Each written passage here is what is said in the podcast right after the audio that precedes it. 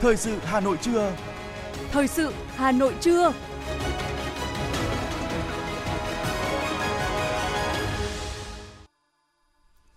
Thanh Hiền và Quang Huy kính chào quý vị và các bạn. Bây giờ là chương trình thời sự của Đài Phát thanh và Truyền hình Hà Nội, phát trực tiếp trên sóng phát thanh tần số FM 90 MHz. Hôm nay thứ ba, ngày 9 tháng 8 năm 2022, chương trình có những nội dung chính sau đây. Thủ tướng Chính phủ Phạm Minh Chính chủ trì hội nghị trực tuyến toàn quốc sơ kết đề án 06, phát triển ứng dụng dữ liệu về dân cư, định danh và xác thực điện tử, phục vụ chuyển đổi số quốc gia giai đoạn 2022-2025, tầm nhìn đến năm 2030. Đoàn đại biểu cấp cao thủ đô Viêng Chăn, Lào do đồng chí A Độ Phạt, tụ Nga Nôm, Bí thư Trung ương Đảng, Bí thư Thành ủy, Chủ tịch Hội đồng nhân dân thủ đô Viêng Chăn bắt đầu chuyến thăm và làm việc tại thủ đô Hà Nội. Bộ Công Thương cảnh báo 3 sản phẩm Mỹ, phẩm chứa chất cấm chưa được cấp phép tại Việt Nam, người tiêu dùng không được sử dụng. Bộ Y tế khuyến cáo đeo khẩu trang vệ sinh tay để phòng cúm mùa. Phần tin thế giới có những thông tin Nhật Bản tăng cường hợp tác với Liên Hợp Quốc ứng phó các thách thức toàn cầu. Israel và phong trào thánh chiến Hồi giáo ngừng bắn ở giải Gaza. Italy bắt đầu chiến dịch tiêm chủng có lựa chọn phòng bệnh đậu mùa khỉ. Sau đây là nội dung chi tiết sẽ có trong chương trình. Thưa quý vị và các bạn, sáng nay, Thủ tướng Chính phủ Phạm Minh Chính, Chủ tịch Ủy ban Quốc gia về chuyển đổi số chủ trì hội nghị trực tuyến toàn quốc sơ kết 6 tháng triển khai đề án phát triển ứng dụng dữ liệu về dân cư, định danh và xác thực điện tử phục vụ chuyển đổi số quốc gia giai đoạn 2022-2025, tầm nhìn đến năm 2030, đề án 06. Hội nghị được kết nối À, tại điểm cầu trụ sở chính phủ với điểm cầu các bộ ngành tỉnh thành phố trực thuộc trung ương các huyện, thị xã, xã, phường trong toàn quốc với tổng số hơn 10.000 điểm cầu từ cấp xã đến trung ương và hơn 130.700 đại biểu tham dự. Phát biểu khai mạc hội nghị, Thủ tướng Chính phủ Phạm Minh Chính cho biết đề án phát triển ứng dụng dữ liệu về dân cư, định danh và xác thực điện tử phục vụ chuyển đổi số quốc gia giai đoạn 2022-2025, tầm nhìn đến năm 2030 là đề án cụ thể hóa công cuộc chuyển đổi số quốc gia. Thực hiện đề án 06 để tổ chức các dịch vụ công phục vụ nhân dân thông qua môi trường số, qua đó chuyển từ thói quen thực hiện các dịch vụ công dùng giấy tờ tới trụ sở cơ quan nhà nước sang trạng thái giao dịch trên môi trường số, giải quyết các dịch vụ thủ tục bất cứ lúc nào, bất cứ ở đâu, cũng qua đó góp phần cải cách hành chính, phòng chống tham nhũng. Đề án là việc khó, chưa có tiền lệ, tác động ảnh hưởng trực tiếp đến mọi người dân nên cần sự tập trung quyết tâm cao, nỗ lực lớn, hành động quyết liệt – Triển khai đề án 06, lãnh đạo chính phủ đã chủ trì 16 cuộc họp chỉ đạo các nội dung của đề án, ban hành một chỉ thị, một công điện, 7 thông báo, 4 nghị quyết phiên họp chính phủ thường kỳ có nội dung chỉ đạo về đề án. Chính phủ tổ chức hội nghị này nhằm đánh giá những kết quả đạt được trong 6 tháng qua, những kinh nghiệm hay, bài học quý, cách làm sáng tạo, những vấn đề còn có khó khăn vướng mắc, đề xuất các giải pháp trọng tâm trong thời gian tới để triển khai đề án 06 đạt hiệu quả cao hơn – Chúng tôi sẽ tiếp tục cập nhật thông tin về hội nghị này và chương trình thời sự 19 giờ tối nay. Mời quý thính giả cùng đón nghe. Hôm nay, phiên họp thứ 14 của Ủy ban Thường vụ Quốc hội diễn ra tại nhà Quốc hội thủ đô Hà Nội. Ủy viên Bộ Chính trị, Chủ tịch Quốc hội Vương Đình Huệ sẽ phát biểu khai mạc phiên họp. Theo chương trình phiên họp đã được Chủ tịch Quốc hội quyết định, Ủy ban Thường vụ Quốc hội sẽ cho ý kiến về dự kiến kế hoạch đầu tư công trung hạn vốn ngân sách trung ương giai đoạn 2021-2025 cho danh mục dự án đã hoàn thiện thủ tục đầu tư và bổ sung điều chỉnh kế hoạch đầu tư trung hạn vốn ngân sách trung ương giai đoạn 2021-2025 của các bộ, cơ quan trung ương và địa phương đợt 3 cho ý kiến bước đầu về dự thảo báo cáo kết quả giám sát chuyên đề việc thực hiện chính sách pháp luật về thực hành tiết kiệm, chống lãng phí giai đoạn 2016-2021. Ủy ban Thường vụ Quốc hội sẽ xem xét đề xuất của chính phủ liên quan đến việc thực hiện chính sách hỗ trợ người lao động và người sử dụng lao động từ quỹ bảo hiểm thất nghiệp về chính sách hỗ trợ người lao động và người sử dụng lao động bị ảnh hưởng bởi đại dịch COVID-19. Bên cạnh đó, Ủy ban Thường vụ Quốc hội xem xét quyết định việc bổ sung dự án luật quản lý sử dụng vốn nhà nước đầu tư vào sản xuất kinh doanh tại doanh nghiệp sửa đổi vào chương trình xây dựng pháp luật pháp lệnh năm 2013, xin lỗi quý vị, năm 2023 xem xét thông qua hai dự thảo nghị quyết về thành lập thị trấn Bình Phú, huyện Cai Lậy, tỉnh Tiền Giang, thành lập thị xã Trơn Thành và thành lập các phường thuộc thị xã Trơn Thành, tỉnh Bình Phước và xem xét báo cáo công tác dân nguyện của Quốc hội tháng 7 năm 2022. Phiên họp thứ 14 của Ủy ban Thường vụ Quốc hội sẽ diễn ra hoạt động chất vấn và trả lời chất vấn của đại biểu Quốc hội với nhóm vấn đề thuộc lĩnh vực trách nhiệm của Bộ Công an và Bộ Văn hóa, Thể thao và Du lịch. Thưa quý vị và các bạn, nhận lời mời của đồng chí Đinh Tiến Dũng, Ủy viên Bộ Chính trị, Bí thư Thành ủy, trưởng đoàn đại biểu Quốc hội thành phố Hà Nội, hôm nay đoàn đại biểu cấp cao thủ đô Viêng Chăn, nước Cộng hòa Dân chủ Nhân dân Lào do đồng chí A Độ Phạm, Tụ La Lôm, Bí thư Trung ương Đảng, Bí thư Thành ủy, Chủ tịch Hội đồng Nhân dân thủ đô Viêng Chăn bắt đầu chuyến thăm và làm việc tại thủ đô Hà Nội. Đây là hoạt động đối ngoại quan trọng giữa thủ đô hai nước, tiếp nối chuyến thăm thủ đô Viêng Chăn với nhiều kết quả tốt đẹp của Bí thư Thành ủy Đinh Tiến Dũng và đoàn đại biểu cấp cao thành phố Hà Nội từ ngày mùng 3 đến ngày mùng 5 tháng 4 vừa qua. Chuyến thăm cũng góp phần phát triển mối quan hệ hữu nghị truyền thống đặc biệt giữa hai đảng, hai nhà nước và nhân dân hai nước, có ý nghĩa thiết thực kỷ niệm 60 năm ngày thiết lập quan hệ ngoại giao và 45 năm ngày ký hiệp ước hữu nghị hợp tác giữa Việt Nam và Lào. Theo chương trình làm việc, chiều nay Bí thư Thành ủy Hà Nội Đinh Tiến Dũng sẽ tiến hành hội đàm với Bí thư Thành ủy Viêng Chăn, A Nộ Phạp, Tụ La Lôm. Hai đồng chí lãnh đạo sẽ chứng kiến lễ ký kết các biên bản ghi nhớ về một số lĩnh vực hợp tác. Trong khuôn khổ chuyến thăm, hai bên sẽ phối hợp tổ chức triển lãm ảnh và trưng bày giới thiệu sản phẩm Hà Nội Viêng Chăn và hội nghị xúc tiến đầu tư thương mại với chủ đề Hà Nội Viêng Chăn hợp tác cùng phát triển. Sáng nay, Ban chỉ đạo chương trình số 08 về phát triển hệ thống an sinh xã hội, nâng cao phúc lợi xã hội, chất lượng cuộc sống nhân dân thủ đô giai đoạn 2021-2025 do Phó Bí thư Thành ủy, Chủ tịch Hội đồng nhân dân thành phố Nguyễn Ngọc Tuấn, trưởng ban chỉ đạo đã kiểm tra việc thực hiện chương trình này tại huyện Thạch Thất.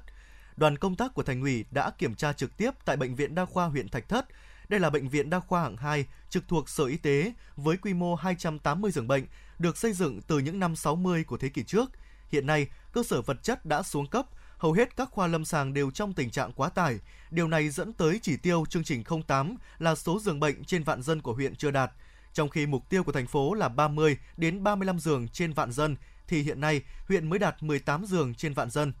Đoàn kiểm tra của thành ủy nhấn mạnh, chương trình số 08 của thành ủy là chương trình quan trọng, thiết thực và có ý nghĩa nhân văn sâu sắc, nhưng có một số nội dung chỉ tiêu phức tạp, khó thực hiện. Vì vậy, huyện ủy Thạch Thất cần phân công rõ trách nhiệm của từng cơ quan đơn vị trong việc triển khai hoàn thành tốt và vượt mức 27 chỉ tiêu của chương trình. Đồng chí Nguyễn Ngọc Tuấn, trưởng ban chỉ đạo, yêu cầu huyện tập trung chỉ đạo đối với những chỉ tiêu đạt ở mức độ thấp như số giường bệnh trên vạn dân và số bác sĩ trên vạn dân. Cần đẩy nhanh tháo gỡ các vướng mắc khó khăn quy hoạch tại bệnh viện đa khoa Thạch Thất để sớm triển khai dự án nâng cấp bệnh viện lên quy mô 500 giường. Thưa quý vị các bạn, Chính phủ vừa ban hành Nghị định số 51 theo đó điều chỉnh giảm mức thuế suất thuế nhập khẩu đối với mặt hàng xăng động cơ không pha trì từ 20% xuống 10%. Đây là mức điều chỉnh tăng thêm so với đề xuất trước đó là 8%. Theo Bộ Tài chính, so với nhiều nước, tỷ trọng thuế trong giá cơ sở xăng dầu của nước ta hiện nay vẫn thấp hơn mức bình quân chung. Tỷ trọng thuế trong giá cơ sở xăng dầu ở nhiều nước hiện nay chủ yếu trong khoảng 40 đến 55% đối với xăng và 35 đến 50% đối với dầu. Thưa quý vị và các bạn, giá xăng dầu giảm sẽ kéo theo giá cả hàng hóa giảm. Việc có độ trễ trong điều chỉnh giá là hợp lý. Tuy nhiên, độ trễ này kéo dài đến cả tháng thì cần phải giả soát lại. Đây là ý kiến được đưa ra tại buổi tọa đàm xăng dầu giảm giá, hàng hóa không giảm, thực trạng và giải pháp vừa diễn ra vừa qua. Vận tải đang là dịch vụ được hưởng lợi nhất từ giá xăng dầu giảm xuống do chi phí xăng dầu chiếm đến 30-40% chi phí vận tải. Tuy nhiên, quy định thủ tục về điều chỉnh giá của doanh nghiệp vận tải vẫn khá phức tạp, khiến cho giá cước điều chỉnh khá chậm. Ông Trần Bảo Ngọc, vụ trưởng vụ vận tải Bộ Giao thông Vận tải cho biết. Là đối với vận tải thì ví dụ như vận tải đường bộ, à, ví dụ như là taxi chẳng hạn, à, thì à, người ta sẽ phải có cái bên cạnh cái cái thứ nhất ấy, là người ta phải thực hiện cái kê khai giá đối với sở giao thông vận tải. Thứ hai nữa ấy, là người ta phải điều chỉnh cái đồng hồ tính tiền. Cái thứ ba nữa là người ta phải in lại cái tờ niêm yết giá. Đấy. thế thì những cái đó thì nó cũng có một cái độ trễ một cái khoảng thời gian nhất định nhưng mà tôi cũng rất đồng tình với quan điểm vừa phát biểu tức là chúng ta không nên trễ quá sau nhiều lần điều chỉnh, hiện mức giá xăng dầu đã tương đương với thời điểm tháng 1 năm 2022, nhưng mức giá hàng hóa giảm chậm, thậm chí không giảm. Đồng ý với độ trễ của giảm giá, nhưng các chuyên gia cho rằng chậm tới cả tháng là rất vô lý. Tiến sĩ Cấn Văn Lực, chuyên gia kinh tế, trường BIDV nói. Tôi đồng ý là có độ trễ nhưng mà không thể độ trễ hàng tháng hay là đến mấy tháng được, mà rõ ràng chỉ sau một vài tuần ta phải có cái điều chỉnh ngay Theo các chuyên gia kinh tế, doanh nghiệp cần chia sẻ lợi ích với người tiêu dùng, không nên tranh thủ cơ hội kiếm lời. Chỉ có như vậy mới có sự phát triển bền lâu. Về phía cơ quan chức năng, cần tăng cường các biện pháp quản lý, điều hành giá.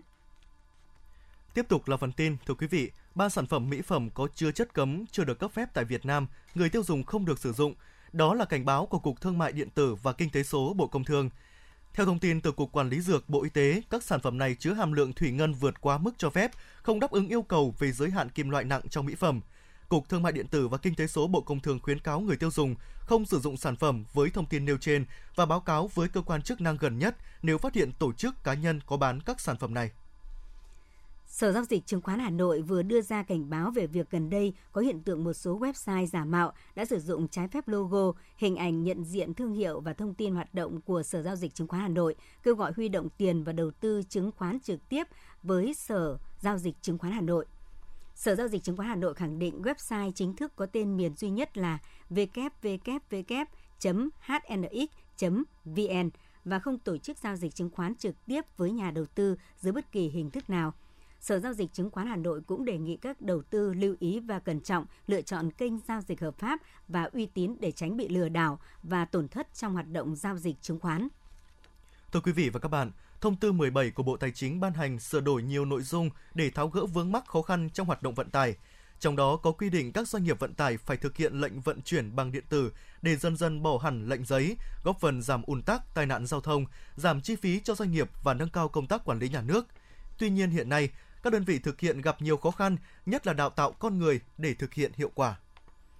Tại buổi tọa đàm quy định mới về lệnh vận chuyển với xe khách, các đơn vị quản lý cho rằng việc thực hiện lệnh vận chuyển bằng giấy của các doanh nghiệp vận tải hiện rất tốn kém, mất rất nhiều thời gian. Nếu thực hiện chuyển đổi số sẽ rất thuận lợi cho người lao động, giảm thiểu được sức lao động, nâng cao công tác quản lý. Nhưng để thực hiện được việc này, doanh nghiệp vận tải phải trang bị cho lái xe thiết bị truy cập được lệnh vận chuyển điện tử. Tuy nhiên, các doanh nghiệp vận tải sẽ gặp khó khăn, nhất là về vấn đề đào tạo con người. Ông Nguyễn Công Bằng, Phó Giám đốc Công ty Cổ phần Bến xe Hà Nội và ông Nguyễn Văn Quyền, Chủ tịch Hiệp hội Vận tải ô tô Việt Nam cho biết. Thì hiện nay chúng ta cũng đang còn có rất nhiều các cái vướng mắc, đặc biệt là đối với các cái doanh nghiệp mà nhỏ lẻ, vận tải mà nhỏ lẻ lại vừa sử dụng thuế khoán vừa lại phải hóa đơn ờ, điện tử dòng vé điện tử thì nó là cái thực sự vướng mắc. Nhà nước cũng như cơ quan quản lý thì có cái hướng dẫn cụ thể chi tiết hơn nữa để cho các cái doanh nghiệp người ta có thể là gọi là chuyển đổi nó nhanh hơn. À, cái việc chuyển đổi số không những không những tốt cho doanh nghiệp mà chắc chắn sẽ hiệu quả cho cái các cơ quan quản lý nhà nước nói chung và cho hoạt động thanh tra kiểm tra à, nói riêng. Ờ, chắc chắn là thông qua những cái quy định về chuyển đổi số này ờ, hoạt động thanh tra kiểm tra sẽ nhanh hơn ờ, sẽ chính xác hơn Đại diện Sở Giao thông Vận tải Hà Nội, Tổng cục Đường bộ Việt Nam cho rằng đây là chủ trương tốt cần tuyên truyền để nâng cao nhận thức cho các doanh nghiệp về chuyển đổi số, nhất là liên quan đến hợp đồng điện tử, vé điện tử. Tuy nhiên không ép doanh nghiệp thực hiện ngay lập tức chuyển đổi số mà đòi hỏi từ cả phía cơ quan quản lý và người dân, bởi nếu chúng ta làm không đồng bộ thì đầu tư ban đầu lãng phí.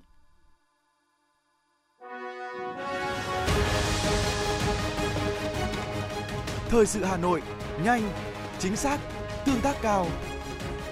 Thời sự Hà Nội, nhanh, chính xác, tương tác cao.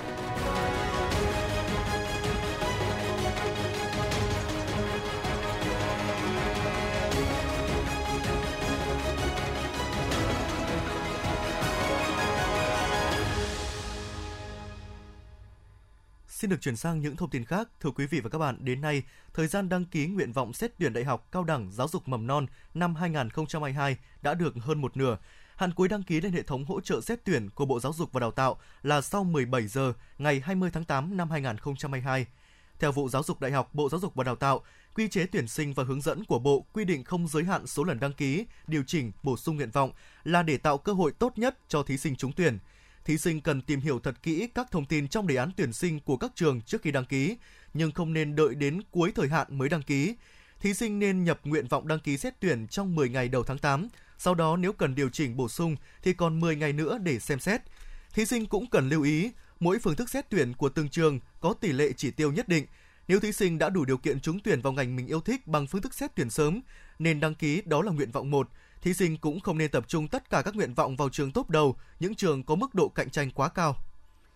Thưa quý vị các bạn, tỷ lệ trọi cao xưa nay vốn chỉ có ở tuyển sinh vào lớp 10 hay đại học thì nay lại xảy ra ở cả cấp mầm non. Với hơn 400 chỉ tiêu, nhưng trường mầm non Hoàng Liệt, quận Hoàng Mai, Hà Nội lại có tới gần 1.000 hồ sơ đăng ký. Trong khi phụ huynh lo lắng bức xúc về chỗ học cho con, thì nhà trường, thậm chí cả chính quyền cũng vẫn loay hoay tìm giải pháp. Từng bị thu hồi ruộng để xây dựng trường mầm non Hoàng Liệt, những tưởng cháu mình sẽ chắc chắn có chỗ học tại đây. Song điều trái khuấy là cơ hội học tập của cháu bà ngoan có thể phải phụ thuộc vào lá phiếu bốc thăm. Bức xúc này được bà mang theo đến cuộc họp với lãnh đạo địa phương. Bà Nguyễn Thị Ngoan, phường Hoàng Liệt, quận Hoàng Mai, Hà Nội cho biết. À, chúng tôi cũng đồng tình để ký vào để ừ, xây dựng nhà trường để cho các con em, các cháu sau này, các đời các cháu sau này được học hành mà chúng tôi lại phải cọc tham thì chúng tôi không đồng tình. Thực tế, việc tổ chức cuộc họp giữa chính quyền và phụ huynh như thế này là chưa từng có tiền lệ tại phường Hoàng Liệt, quận Hoàng Mai, Hà Nội. Sau 4 cuộc họp với gần 1.000 phụ huynh cùng với nhiều ý kiến được đề xuất, Tuy nhiên, giải pháp nào để giải quyết quá tải tuyển sinh cho trường mầm non vẫn chưa được ngã ngũ. Phương án được coi là khả thi nhất lúc này là bốc thăm thì vẫn còn nhiều băn khoăn, nghi ngại. Một số phụ huynh chia sẻ. Để chia đều cho các tổ hoặc là như thế nào đấy, theo tỷ lệ. Chứ nếu mà ờ, bốc thăm như thế này thì có thể là cứ số lượng mà tổ nào đông ấy, thì sẽ có cái lợi thế hơn. Nóng, bức xúc từ trong hội trường ra cả bên ngoài – bởi tốc độ đô thị hóa quá nhanh với 89 tòa chung cư nhưng cả phường Hoàng Liệt lại chỉ có duy nhất một trường mầm non công lập. Điều đáng nói là sự quá tải này đã từng được cảnh báo từ nhiều năm nay khi có chung cư ở đây mọc lên như nấm sau mưa, nhưng trường học thì lại không được quy hoạch cùng. Anh Nguyễn Ngọc Dũng, phường Hoàng Liệt, quận Hoàng Mai, Hà Nội thông tin thêm. Trẻ con bây giờ đi bốc thăm còn hơn cả đại học. Đấy, bây giờ cái gì? Một à, cứ cho là 200 cháu đối chọi với cả 800 cháu thì bây giờ bốc thăm kiểu gì?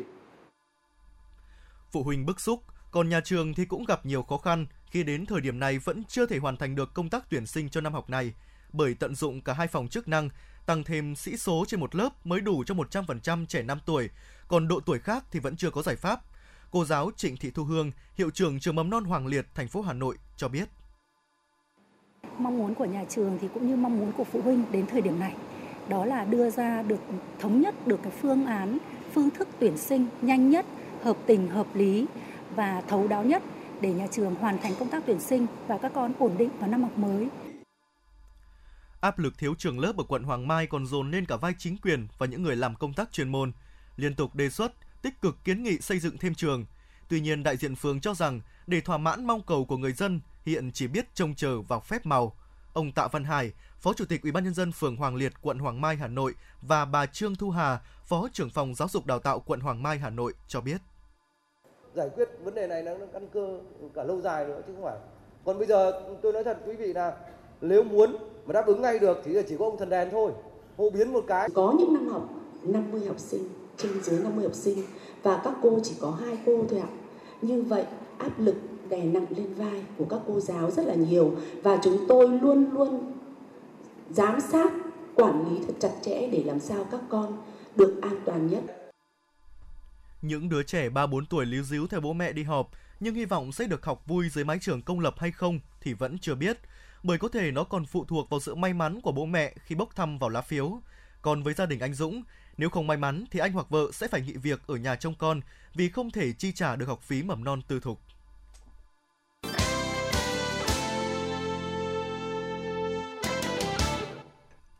Thưa quý vị và các bạn, Bộ Y tế đang dự thảo nghị định sửa đổi bổ sung nghị định số 56/2011 quy định chế độ phụ cấp ưu đãi theo nghề đối với công chức viên chức công tác tại các cơ sở y tế công lập về mức phụ cấp ưu đãi theo nghề đối với công chức viên chức công tác tại các cơ sở y tế công lập theo nghị định số 56/2011 hiện hành, mức phụ cấp 40% áp dụng đối với công chức viên chức thường xuyên trực tiếp làm chuyên môn y tế dự phòng. Tại dự thảo nghị định mới, Bộ Y tế đề xuất bổ sung quy định Mức phụ cấp 100% áp dụng đối với viên chức đã được bổ nhiệm chức danh nghề nghiệp, viên chức y tế thường xuyên, trực tiếp làm chuyên môn y tế dự phòng, làm chuyên môn y tế tại trạm y tế xã, phường, thị trấn, phòng khám đa khoa khu vực, nhà hộ sinh, trung tâm y tế, huyện, quận, thị xã, thành phố thuộc tỉnh thành phố trực trực thuộc thành phố, trực thuộc trung ương và bệnh viện tuyến huyện. Mức phụ cấp 40% áp dụng đối với viên chức thường xuyên trực tiếp làm xét nghiệm, khám bệnh, chữa bệnh, kiểm soát nhiễm khuẩn, chăm sóc người bệnh, phục hồi chức năng, giám định y khoa, y dược cổ truyền, dược mỹ phẩm, an toàn vệ sinh thực phẩm, trang thiết bị y tế, sức khỏe sinh sản tại các cơ sở sự nghiệp y tế công lập và tại các cơ sở điều dưỡng thương binh, bệnh binh, người khuyết tật đặc biệt. Thưa quý vị, Bộ Y tế vừa đưa ra khuyến cáo về việc phòng chống bệnh cúm mùa. Cụ thể, người dân khi có triệu chứng ho sốt, sổ mũi, đau đầu, mệt mỏi, không tự ý làm xét nghiệm và mua thuốc điều trị tại nhà, cần liên hệ với cơ sở y tế để được tư vấn, khám và xử trí kịp thời. Ngoài ra, người dân cần đeo khẩu trang, rửa tay bằng xà phòng và nước sạch hoặc dung dịch sát khuẩn tay, nhất là sau khi ho, hắt hơi, không khạc nhổ bừa bãi nơi công cộng. Khi ho hoặc hắt hơi, cần che miệng và mũi, hạn chế tiếp xúc với bệnh nhân cúm hoặc các trường hợp nghi mắc bệnh khi không cần thiết, thực hiện lối sống lành mạnh, tăng cường vận động thể dục và nâng cao sức khỏe.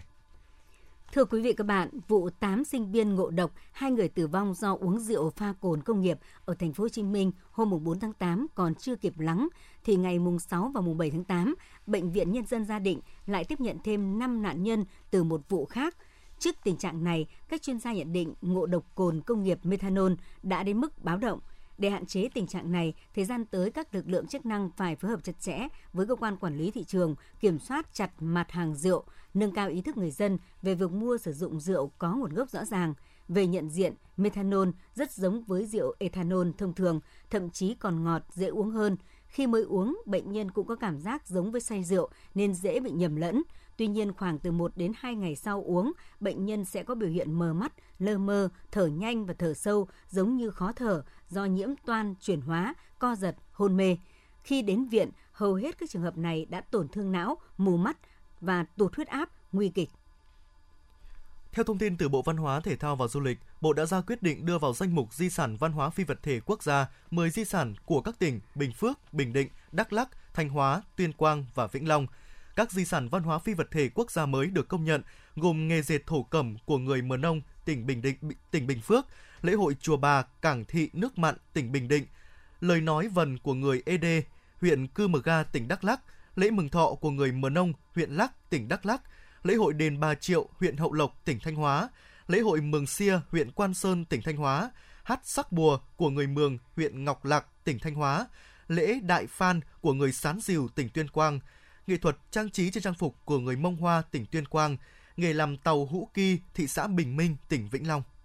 Sở Văn hóa và Thể thao Hà Nội vừa ban hành kế hoạch tổ chức cuộc thi vẽ tranh tuyên truyền cổ động trực quan về quy tắc ứng xử nơi công cộng trên địa bàn thành phố năm 2022. Tác phẩm dự thi gửi về Sở Văn hóa và Thể thao Hà Nội từ ngày 1 tháng 9 đến ngày 31 tháng 10, căn cứ theo dấu bưu điện.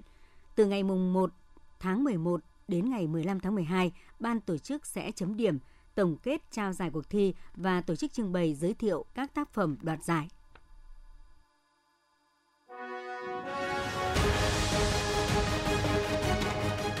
FM 90 cập nhật trên mọi cung đường. FM 90 cập nhật trên mọi cung đường.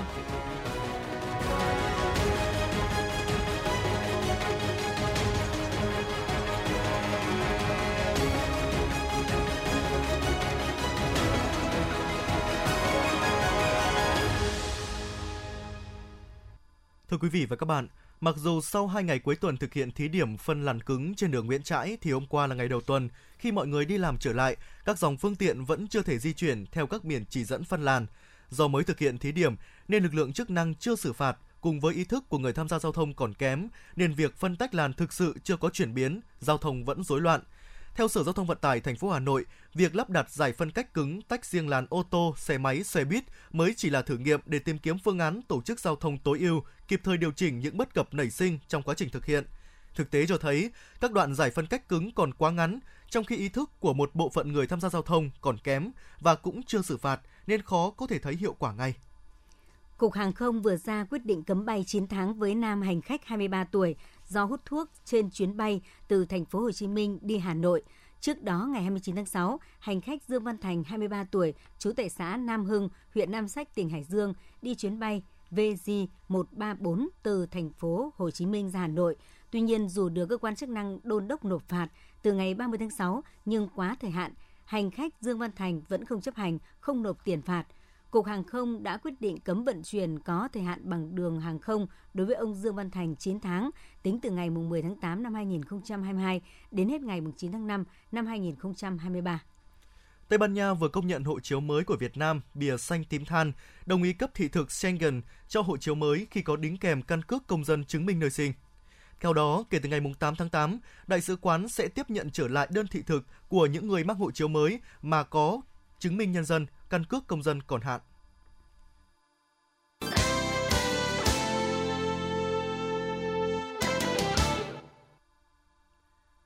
Phần tin thế giới sẽ tiếp nối chương trình. Thưa quý vị, ngày 8 tháng 8, Ngoại trưởng Nhật Bản Yoshimasa Hayashi đã hội kiến với Tổng thư ký Liên Hợp Quốc Antonio Guterres, trong đó nhấn mạnh Tokyo sẽ phát huy trách nhiệm trong việc tăng cường hợp tác với Liên Hợp Quốc ứng phó các thách thức toàn cầu hiện nay. Về tình hình Ukraine, người đứng đầu ngành ngoại giao Nhật Bản đánh giá cao nỗ lực của Tổng thư ký Liên Hợp Quốc Guterres trong việc sơ tán thường dân khỏi Mariupol, cũng như thúc đẩy các bên đạt được nhất trí về nối lại xuất khẩu ngũ cốc từ Ukraine qua Biển Đen. Theo lịch trình từ ngày hôm nay, mùng 9 tháng 8, Tổng thư ký Liên Hợp Quốc Guterres sẽ đến Mông Cổ và sau đó là Hàn Quốc để thảo luận cách thức giải quyết vấn đề hạt nhân của Triều Tiên.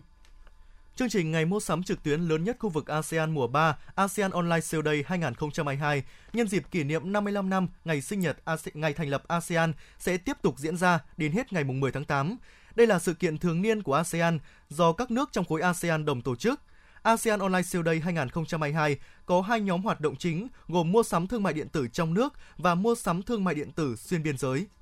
Theo thông tin từ Ai Cập, Israel và phong trào thánh chiến Hồi giáo trên giải Gaza đã bắt đầu thực thi lệnh ngừng bắn sau gần 3 ngày xung đột. Giới chức y tế Gaza cho biết xung đột đã khiến 41 người Palestine thiệt mạng, trong đó có 11 trẻ em và 4 phụ nữ, trong khi 311 người khác bị thương, nhiều nhà cửa bị phá hủy. Các đối tượng được tiêm vaccine phòng bệnh đậu mùa khỉ ở Italy là những người đồng tính nam, song tính nam và những người chuyển giới gần đây đã có quan hệ tình dục với nhiều bạn tình cùng các nhân viên bệnh viện chuyên chữa trị các ca bệnh đậu mùa khỉ. Tổ chức Y tế Thế giới đang khuyến nghị tiêm vaccine cho các nhóm có nguy cơ cao, bao gồm những nhân viên y tế, những nam giới có quan hệ đồng tính với nhiều bạn tình. Tổ chức Y tế Thế giới cũng cảnh báo phải mất vài tuần sau khi tiêm phòng mũi vaccine thứ hai để vaccine phát huy đầy đủ hiệu quả bảo vệ. Vì vậy, mọi người cần tiếp tục phòng tránh cho tới thời điểm vaccine thực sự phát huy hiệu quả. Cơ quan môi trường Anh cho biết, thời tiết nắng nóng kéo dài có khả năng đẩy nước Anh vào tình trạng hạn hán nghiêm trọng nhất trong nhiều năm qua.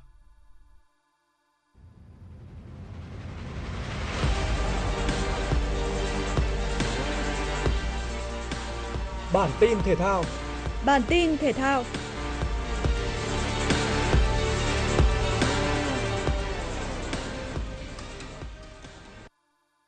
Hai trận đấu cuối cùng trong khuôn khổ bảng C giải bóng đá U16 Đông Nam Á đã diễn ra. Sau 90 phút so tài, U16 Myanmar đánh bại U16 Campuchia 1-0. Ở trận đấu còn lại, U16 Malaysia thi đấu đầy ấn tượng khi bắt phân thắng bại trước U16 Australia với tỷ số hòa 2 đều. Với kết quả này, U16 Myanmar đi tiếp với tư cách nhất bảng C. Còn trong danh sách các đội nhì bảng có thành tích tốt nhất, U16 Việt Nam dẫn đầu với 6 điểm. Theo lịch, trận bán kết 1 sẽ diễn ra vào lúc 15 giờ 30 phút ngày mai mùng 10 tháng 8 giữa U16 Việt Nam và Đại kình địch Thái Lan. 20 giờ cùng ngày, chủ nhà Indonesia sẽ so tài với Myanmar. Lượt trận khai màn vòng chung kết giải bóng đá vô địch U15 quốc gia đã diễn ra sau lễ khai mạc trên sân Pleiku. Đáng chú ý, đây là năm đầu tiên số lượng đội bóng tham dự vòng chung kết được tăng lên 12 đội thay vì 8 đội như các mùa giải trước, qua đó tạo thêm cơ hội thi đấu cọ sát cho các cầu thủ trẻ. Tại bảng A, chủ nhà Hoàng Anh Gia Lai khởi đầu thuận lợi khi giành chiến thắng 2-0 trước thành phố Hồ Chí Minh. Câu lạc bộ Huế cũng có 3 điểm đầu tay khi vượt qua Cần Thơ với tỷ số sát nút 2-1. Ở bảng B, trận khai màn giữa Sông Lam Nghệ An và Đồng Tháp thu hút sự quan tâm đặc biệt bởi đây là cuộc đối đầu giữa hai đội bóng từng bất bại tại vòng loại. Tuy vậy, những diễn biến trên sân lại không như kỳ vọng khi Sông Lam Nghệ An tạo dựng một thế trận lấn lướt và giành chiến thắng với tỷ số đậm 4-0. Ở trận đấu còn lại, Nam Định dù rất nỗ lực nhưng cũng không thể tạo được bất ngờ trước Hà Nội và để thua với tỷ số 1-2. Liên đoàn bóng đá Việt Nam và huấn luyện viên trưởng Mai Đức Trung đã cùng thống nhất ký gia hạn hợp đồng chức danh huấn luyện viên trưởng đội tuyển bóng đá nữ quốc gia. Theo đó, hợp đồng mới có thời hạn một năm từ ngày 1 tháng 1 đến ngày 31 tháng 12 năm 2023 với nhiệm vụ quan trọng nhất là đưa đội tuyển nữ tranh tài tại World Cup nữ. Nhiệm vụ trọng tâm của huấn luyện viên Mai Đức Chung là tiếp tục dẫn dắt đội bóng đá nữ quốc gia tham dự vòng chung kết bóng đá nữ World Cup 2023, dự kiến diễn ra tại Australia và New Zealand vào tháng 8 năm sau. Tham gia tranh tài tại giải Winham Championship, golfer Kim Joo-hin đã có khởi đầu không mấy thuận lợi ở 3 vòng đầu tiên. Thế nhưng ở vòng đấu cuối, khán giả đã được chứng kiến phong độ chói sáng của tay gôn người Hàn Quốc khi anh đạt 61 gậy với một eagle và 8 birdie. Với thành tích tổng 20 gậy âm, Kim Ju Hyun giành chức vô địch tại Winham Championship và có danh hiệu PGA Tour đầu tiên trong sự nghiệp khi mới 20 tuổi.